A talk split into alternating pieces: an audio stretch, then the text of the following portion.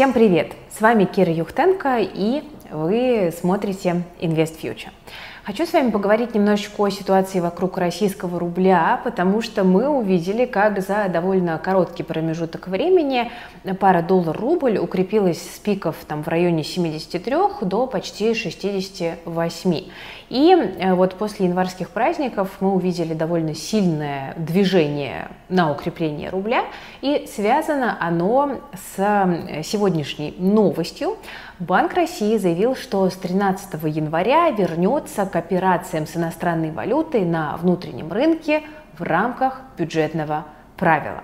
То есть с 13 января в России снова начинает активно действовать бюджетное правило, которое весной 2022 года, я напомню, было приостановлено. Э, если перевести на человеческий язык вот это вот официальное заявление Центробанка, то фактически ЦБ начнет продавать юани из резервов Фонда национального благосостояния на бирже. И за эти юани Центробанк получит российский рубль, и эти рубли будут переданы кому? Минфину для покрытия дефицита бюджета. Я напомню, что проблема дефицита в последнее время становится все более острой. Так, за 2021 год дефицит бюджета составил больше 2% э, от ВВП. Это достаточно существенный дефицит. И уже в январе бюджет может недополучить почти 55 миллиардов рублей нефтегазовых э, доходов. И, собственно, именно поэтому, для того, чтобы вот эту дырку в оперативном порядке подлатать, Центробанк и открывает кубышку, обращается к Фонду национального благосостояния и будет продавать оттуда юани и покупать покупать российские рубли. В январе планируется э, продать юани на сумму 3,2 э, миллиарда рублей в день, и вот такие вот операции будут совершаться до 6 э, февраля. Вообще нужно сказать, что текущие объемы продаж не слишком существенные, потому что если мы оглянемся с вами назад, то увидим, что там даже год назад Центробанк продавал, по-моему, раз в 7 больше, и сейчас ЦБ действует достаточно осторожно, я бы сказала так, ювелирненько, но это, по крайней мере, пока. Давайте я вам напомню в общих чертах, как вообще работает бюджетное правило. А, у нас есть некий э, вот базовый а, уровень нефтегазовых доходов, и если доходы прогнозируются там, на ближайший месяц выше базового уровня, то вот на этот образующийся излишек, соответственно, Минфин покупает юани.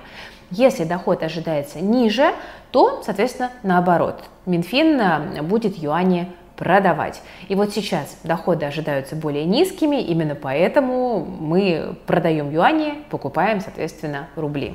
Мы с вами видим, что на новости о возобновлении действия бюджетного правила российский рубль прям так резвенько отреагировал укреплением, при том, что сами покупки даже фактически еще не начались. На самом деле эта реакция, как мне кажется, в каком-то смысле там, скорее эмоциональная, потому что, повторюсь, объем э, покупок рубля не такой уж и существенный. Тут, конечно, возникает вопрос, а, собственно, что же будет дальше с рублем после вступления в силу бюджетного правила? И вот если посмотреть на сегодняшнюю динамику, то означает ли это, что рубль будет укрепляться и, там, не знаю, может быть, мы снова увидим курс 60 или 50? Ну, на самом деле, тут, друзья, однозначного ответа быть не может, потому что э, все это будет зависеть, конечно же, от нефтегазовых доходов российского бюджета. А, мы видим, что сейчас ситуация достаточно непростая в этом смысле, на нее Центробанк и реагирует. Ну вот смотрите, там а, по прогнозам и оценкам Argus сейчас Россия продает по 38 долларов за Юралс, стоимость российского газа упала ниже 750 долларов за тысячу кубов, а в августе цена была выше 3000 долларов, да, вы помните эти космические движения. То есть вот на данный момент есть проблема, которая заключается в том, что нефтегазовые поступления а, максимально низкие, да, при этом а, потребности бюджета достаточно велики. Вот эти вот дыры нужно каким-то образом покрывать, и, соответственно, вот принимается такое решение продавать юани по бюджетному правилу, и это, конечно же, да, вот на на, данный момент, на данном этапе работает на укрепление российского рубля, как мы с вами видим. Я напомню, что еще 5 февраля в силу вступает э, потолок на нефтепродукты из России, да, санкции продолжают потихонечку закручиваться, ну а перспективы мировой экономики в принципе находятся под вопросом. Да. Не очень понятно, каким будет спрос на нефть в условиях приближающейся рецессии, поэтому и цены на мировом рынке в целом могут э, падать. Поэтому вот пока, судя по всему, продолжится действие именно вот по этому сценарию, когда покупаются российские рубли. И здесь на самом деле складывается такая немножечко парадоксальная ситуация, потому что мы с вами что видим? Что, соответственно, рубль у нас э, укрепляется на новостях о бюджетном правиле, крепкий рубль что делает? Бьет по доходам экспортеров, от которых и питается бюджет, да, то есть экспортеры зарабатывают в валюте и, соответственно, меняют эту валюту на меньшее количество рублей.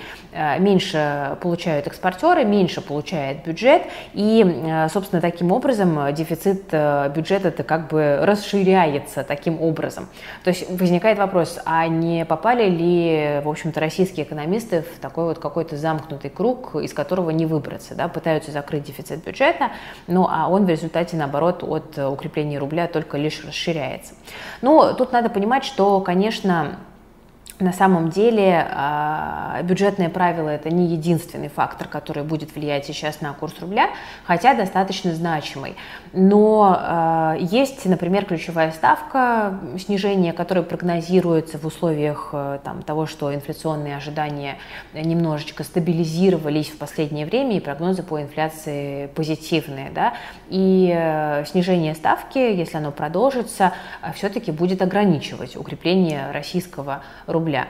Кроме того, там постепенно нарастает параллельный импорт, да, выправляется э, торговый баланс. Это, в общем-то, не очень позитивный момент для российского рубля.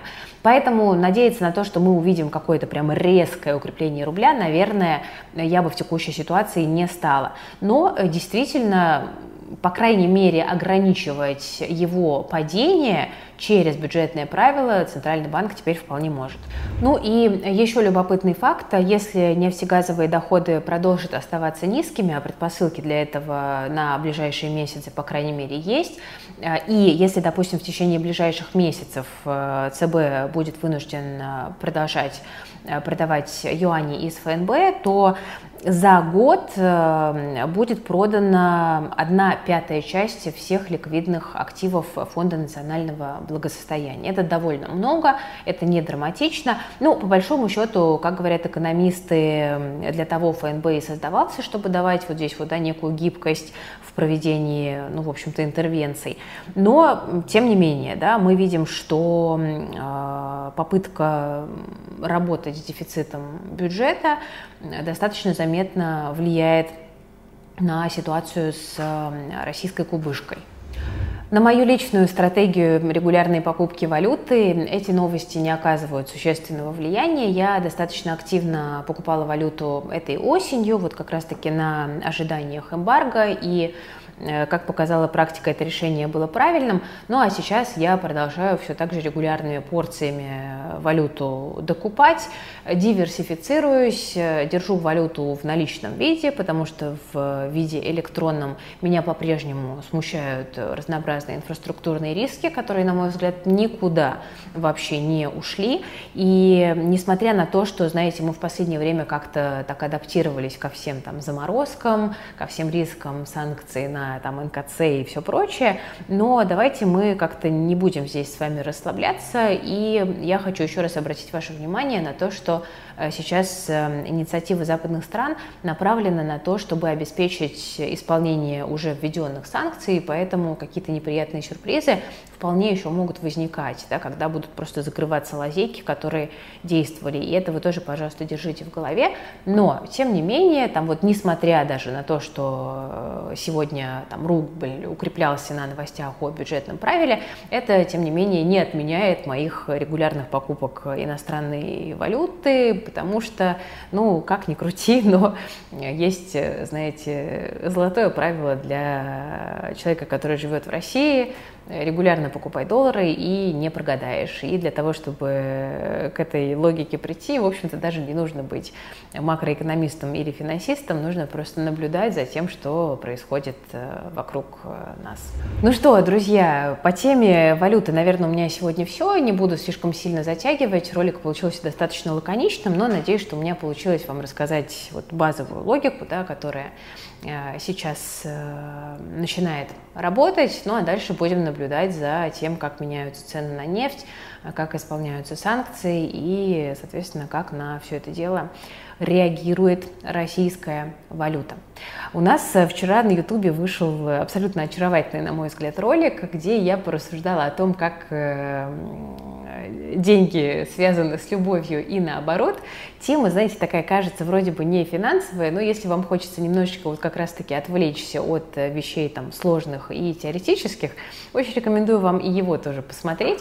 Оставлю ссылочку в описании к этому видео. Там огромное количество комментариев, и я почему, почему про этот ролик-то заговорила, потому что я хочу сказать вам спасибо за те э, истории о своей семейной жизни, которые вы в комментариях написали. Я их прямо сегодня с огромным интересом читала. Истории абсолютно разные.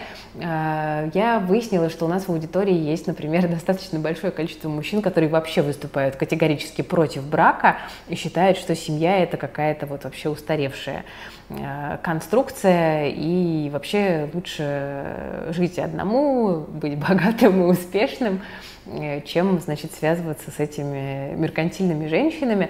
Ну, знаете, на мой взгляд, это все-таки тоже немножко какая-то крайность, э, потому что, ну, как-то все-таки мы друг другу должны помогать, да, друг другу укреплять а не быть какими-то врагами, которые только лишь там высасывают деньги, и как-то, ну, все-таки в основном, мне кажется, в семье происходит не так.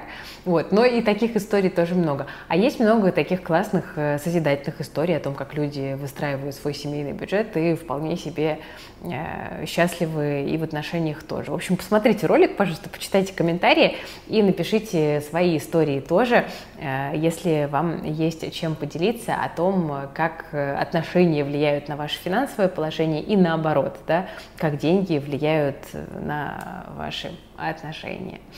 Э, ссылочка в описании к видео. Ну, а я на этом буду, пожалуй, прощаться. Спасибо за внимание. С вами была Кира Юхтенко и команда проекта Invest Future. Берегите себя и своих близких.